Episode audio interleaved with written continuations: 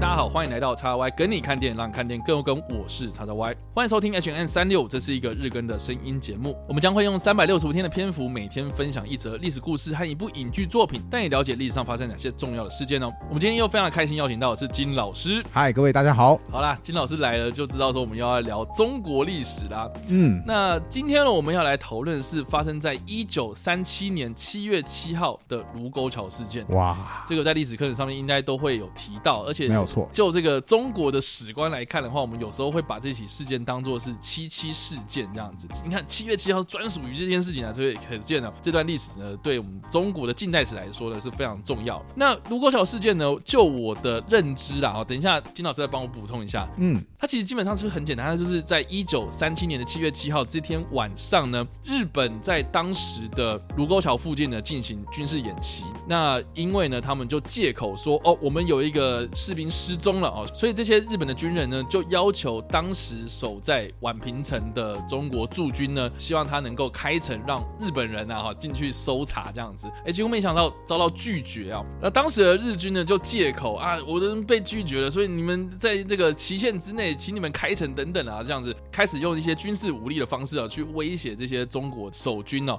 没想到呢，就让这起事件升级到中国对日全面抗战这样。那我觉得蛮有趣，就是说呢。欸、其实在一九三七年之前呢，我们可能有听过什么九一八事变啊，对，或者说什么啊，日本入侵了中国的东北地区啊，嗯，哦，但是为什么要到一九三七年卢沟桥事件发生之后呢，蒋介石才会发表说，哦，我们要全面抗战啊，哦，或是他有什么庐山谈话嘛？那个时候会讲地无分南北，地无分南北，人无分老幼，哦，全面抗战，对，要全面抗战。哦，为什么拖到这个时候才开始有这样的作文？我还蛮好奇，就是请金老师帮我们补充一下。OK， 好，那我。我先稍微说一下，刚刚我们前面有提到九一八事变嘛，它其实是发生在一九三一年的时候，当时日本就借机攻打中国的东北地区，结果就把、呃、东北地区全部都给占领下来了。当然后来日本让东北地区成立一个新的国家，就是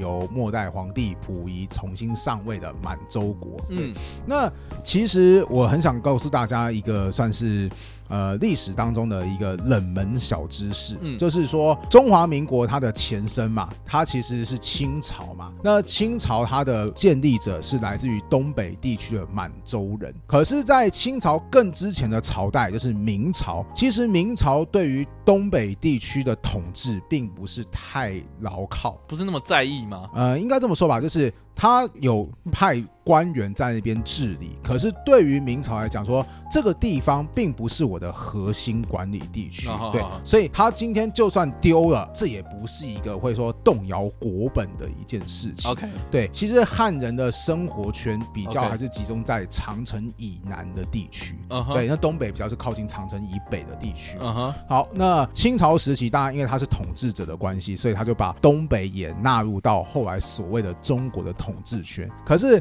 很好玩的一点是，后来清末革命党起来革命的时候，其实革命党并没有很重视所谓东北地区这个地方的所有权。举个例子吧，呃，这个可能是大家比较少知道的事情，就是当时后来武昌起义，就是辛亥革命武昌起义的时候，武昌起义的军人们他们就举着一个旗帜，叫做铁血十八星旗。十八星是什么意思？就是说，哎，有十八个省份是我们汉人的哦，我们要让它重新回到我们汉人的管理之下。十八个省份就没包含东。东北的省份在内，所以可以知道说，这是中华民国最早期起来革命的人当中，其实对于东北这个地方并不是那么那么在，因为那是你们满洲人的主业嘛，对不对？而且我记得好像当初这个孙中山叫打的什么驱除鞑虏，对，恢复中华，所以恢复中华的那种口号，所以就是驱除鞑虏嘛，这个是要驱谁呢？当然就是驱满洲人嘛。对啊，对，所以可以看得出来，就是他们对于东北地区真的就是没有那么深厚的感情。对对对对对，所以其实可能对于当时的国民政府，就是中华民国政府来讲，丢掉东北啊，这可是个大事件，毕竟东北也是他们的领土嘛，嗯，但不至于造成根本性的动摇，因为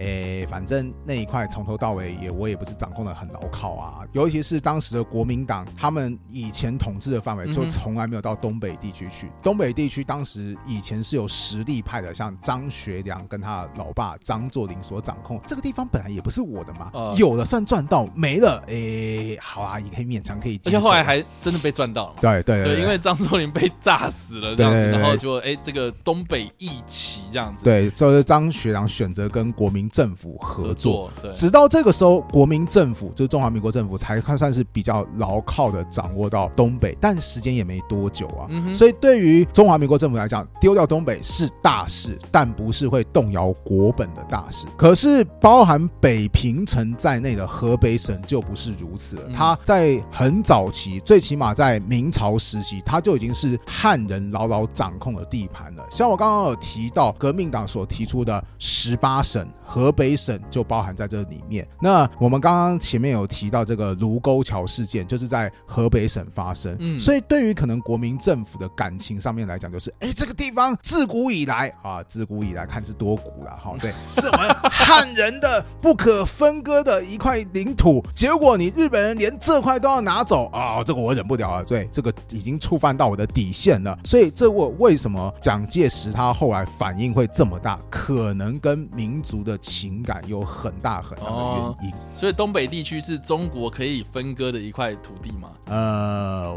你可不要害我、啊、其实应该这么说吧，你应该这么说吧，其实就是客观情况来看，九一八事变之后东北丢掉嘛，中华民国政府有没有试图要把东北争取回来？有啊，但是他的态度积不积极呢？其实也不怎么积极嘛、那个、怎么说？因为就是他当然有没有去抗议，有，他有跟国际联盟抗议说，哎，日本这是入侵，对，那个中华民国政府有说，哦，不行，我被入侵了，我要全面的抵抗啊，我要保卫住我这块土地。没有，当时蒋介石的命令是说，不抵抗，先安内，先对付共产党，我们慢慢再回过头来收拾日本，甚至要求当时东北的实力派张学良说，你带着你的军队主力撤到长城之后，对，长城的长城南部地区去。那这也是后来为什么张学良有一段时间对蒋介石非常非常不爽，因为张学良一直不断的强调说，我们应该先打回东北去，可是蒋介石都一再强调，哎，先安内后攘外，这也是造成后来这两个人有一度反目成仇一个很重要很重要的原因。所以这也是为什么会有西安事变啊。对啊对啊对啊对啊。所以你可以从实际行动看得出来说，如果蒋介石他真的那么重视东北，他应该要像卢沟桥事变一样，就是、呃、地无分南北，人无分男女老幼，他应该直接打起来。可是他就是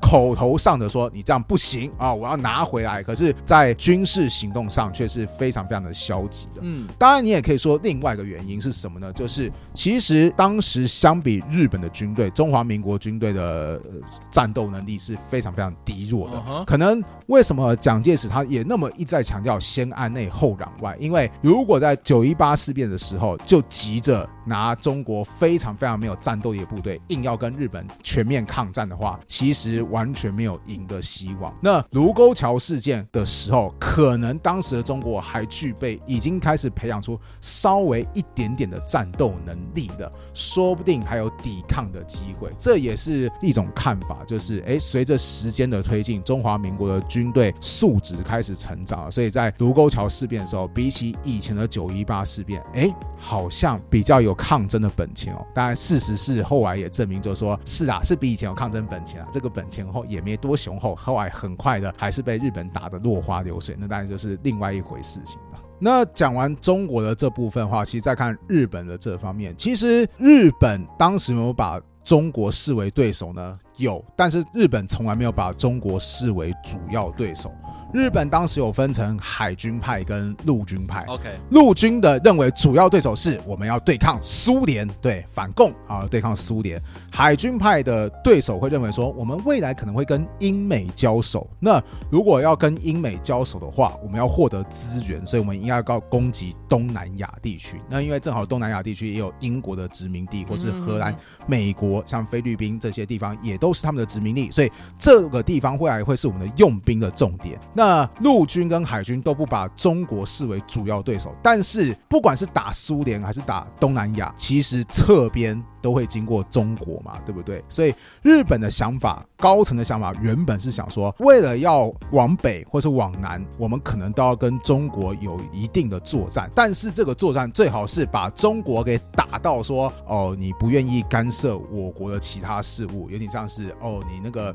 愿意进一步限缩你的实力，这样子就好，没有必要在中国花更多更多的时间、嗯、对。所以日本原本的想法就是要发动一场有限度的战争。不过其实日本后来在明治维新之后，军队其实有越来越不听政府高层的一个命令，像刚刚的九一八事变，就是日本突然侵占整个东北，其实也不是日本高层的计划，而是日本当时的基层军人觉得说，哎，你看现在是一个最好的机会，就进攻吧，于是就把东北给拿下来了。当时甚至还有一个名称叫做满洲暴走。对，什么意思？就是说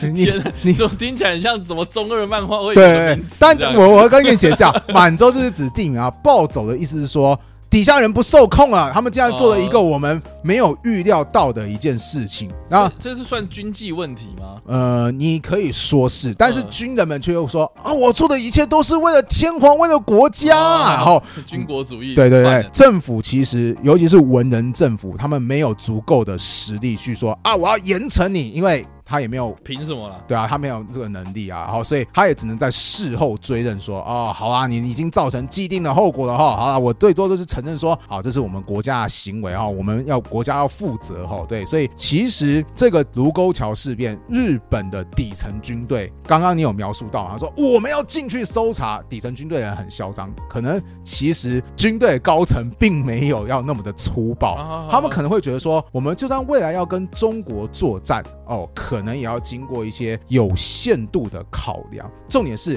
不要在中国战场耽误太多的时间、嗯、因为我们最重要的对手要么是苏联，要么是应该是英美，而不用在中国这个地方花太多的时间、嗯、哼哼结果没想到后来就因为一个偶然事件，中国起来有非常激烈的抵抗，反而让日本遇到一个他们前所未有规模的中国战争。我觉得另外一个蛮有趣的地方，我还蛮想问金老师的、啊嗯、对这件事情到底熟不熟，因为我记得我们在看这个历史课本的这一段的时候，我们都会看到一个照片、嗯哦、就是卢沟桥上面的这些狮子嘛、嗯、然后旁边呢就会有一些军人这样，然后中国的军人背上就会背一个大刀，就是所谓的大刀队这样、哦、是是是，对。那我觉得蛮有趣，就是说我现在看到的这些史料，或是比如说说维基百科好了啊，维基百科上面就不会去称说这些大刀队啊叫做大刀队，他们可能会称这个是二十九军。那这个二十九军是哪里来的？它是中国的正规军吗？还是什么样的一个部队这样子？哦，先回答，他们的确是正规军，但是他们不会是老蒋直接指挥的正规军。为什么呢？因为其实中华民国政府哈，尤其是在以前大陆时期，它有分很多很多的派系。像我刚刚讲的是东北的实力派人物是张学良，嗯、那其实在西北也有另外一个实力派人物叫冯玉祥，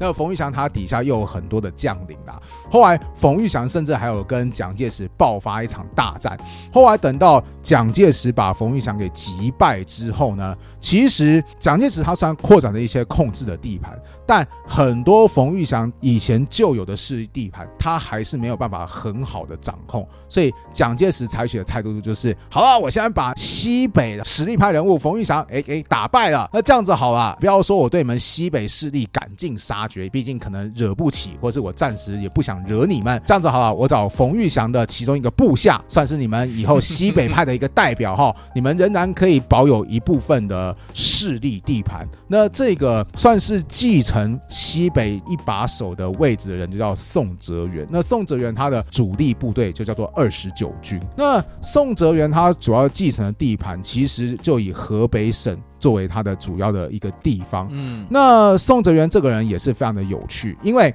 他在河北省，而后来东北被日本给占领下来之后，河北省反而成为跟日本对抗的前线、嗯、那宋哲元的态度，他一方面他很不希望日本你跑过来就是继续侵占到我的地盘，所以这个西北军其实很多时候会跟日本人爆发冲突。那他们其中一个最有名的事件就是有一次日本跟西北军军爆发冲突，那他们主要当时的前线是沿着长城来作战。当时西北军因为装备非常非常的破烂，所以他们后来想到一招，就是趁晚上的时候去攻击当时的日本军队，因为真的装备太破烂了，没有什么现代化，什么机关枪啊或大炮啊，没有这些东西，所以他们采取的方式是直接拿着刀，然后趁着晚上突然偷袭对方的部队，然后直接用肉搏战去攻击对方。所以西北军挥舞着大刀的这些照片或是这些报道后来传到中国后方之后，就很多民众说，哇，你看我们的军队多么多么的英勇啊、哦、就算没有枪，拿刀也跟对方拼了。所以后来西北军大刀队的名声就非常非常的广，大刀也成为当时西北军的一个象征。但也蛮有趣的一点就是，其实宋哲元他虽然说不喜欢日本来进入到他的地盘，他同样也不喜欢蒋介石进入到他的地盘，因为他不算是蒋介石的派系，他虽然都同属中华民国政府，但他会觉得说，啊，我其实跟你没有很亲近、啊、然后你来接收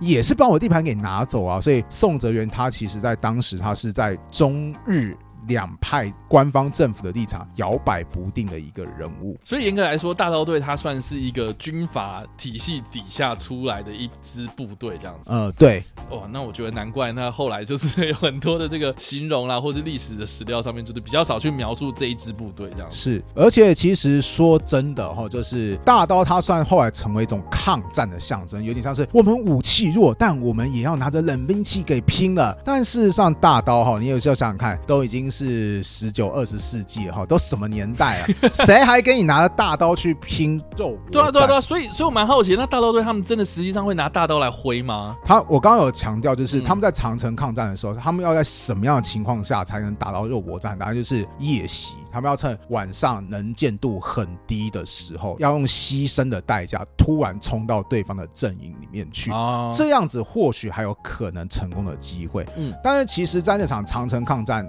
我只说了上半部分，就是啊夜袭的时候感觉起来给日本很大震撼，结果等到白天到了，其实后来那些西北军就要撤退的时候，日本人就开始尾随着那些所谓的大刀队攻击。而且日本人攻击方式也很简单，就是好你要撤退了，直接在大刀队的射程以外直接拿现代化武器慢慢的追击，结果导致当时大刀队死伤非常非常的惨重、嗯、所以其实他的确是一个说啊，你可以说是一个勇气的象征，可是事实上他也是个很无奈的一个状况。多说一个算是小八卦，在大刀队后来是长城抗战建立了一定的威风之后，当时就是各界民间人士就觉得说，哇，我们的军人好棒哦，那我们要给他们一些物资，但但他们既然大刀拿得那么棒，那我们就捐赠大刀好了。所以当时很多后方的民众愿意主动捐赠很多的大刀到前线部队去，结果前线部队看到那么多大刀，其实非常非常不高兴，就说要这些破烂干嘛，几百把大刀还不如给我们一把机关枪。对，对于当时的大刀队来讲，他们其实更想拿到现代化武器，他们不想拿着那个刀挥来挥去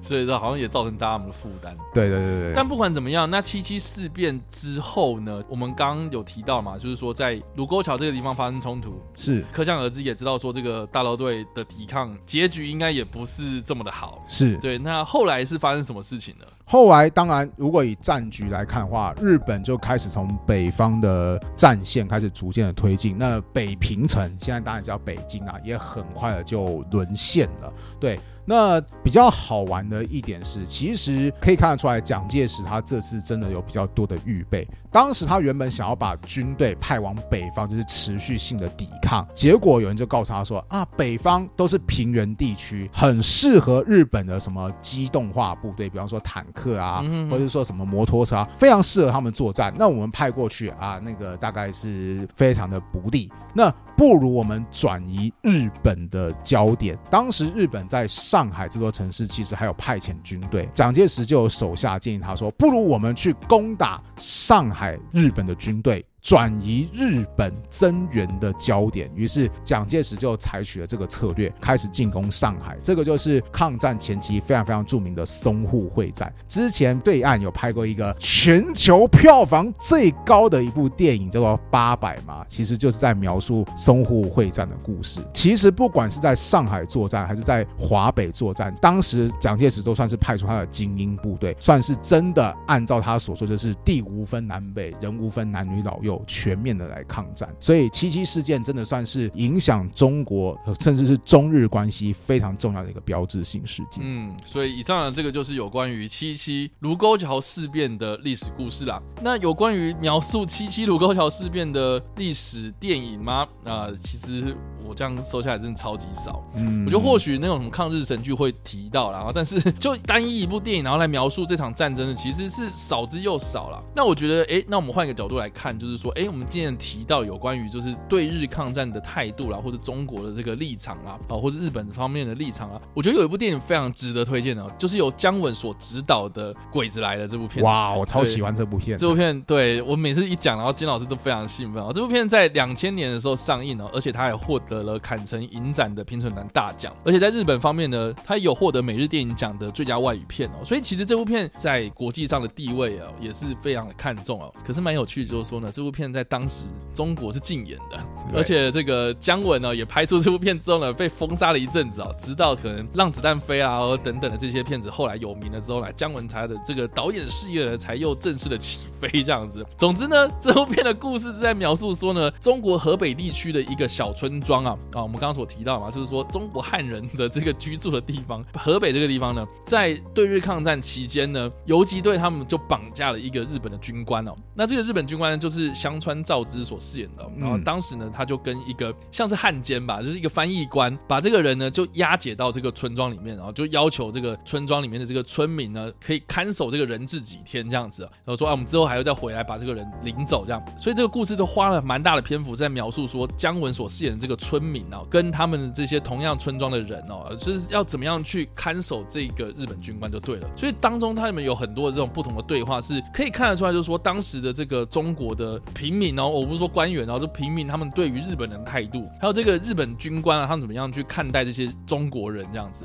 哦。所以我觉得他在那个政治的立场啊，或者是在这个庶民的生活当中，怎么样看待这场战争，我觉得在这部片里面呢，它呈现的非常的到位。我觉得这个或许也是有点颠覆了我们过去对于这段历史的想象，就是说哇，你看我们全面抗战，我们要全面抵抗这个日本的侵略等等的。可是真正生活在这种底层的老百姓根本不当一回事啊！我只希望说我明天种的东西能不能种出来而已。Yeah, yeah, yeah. 对，所以我觉得这部片它非常的特别。它虽然是以这个战争的背景哦，以这个对日抗战的背景，然后来描述这整起事件哦，可是它实际上去描述战争的过程呢，其实少之又少。它反而是有很大量的对白，然后怎么样去看待这件事情。这部片的那个戏剧张力真的很强。我这边想特别补充一点，就是刚刚有说过透过平民的视角嘛，其实就算是在战乱的年代，也不是每个平民的二十四小时他都在支持战争。其实有的时候人活着就真的很简单，我就只是想要平平安安的活着下去。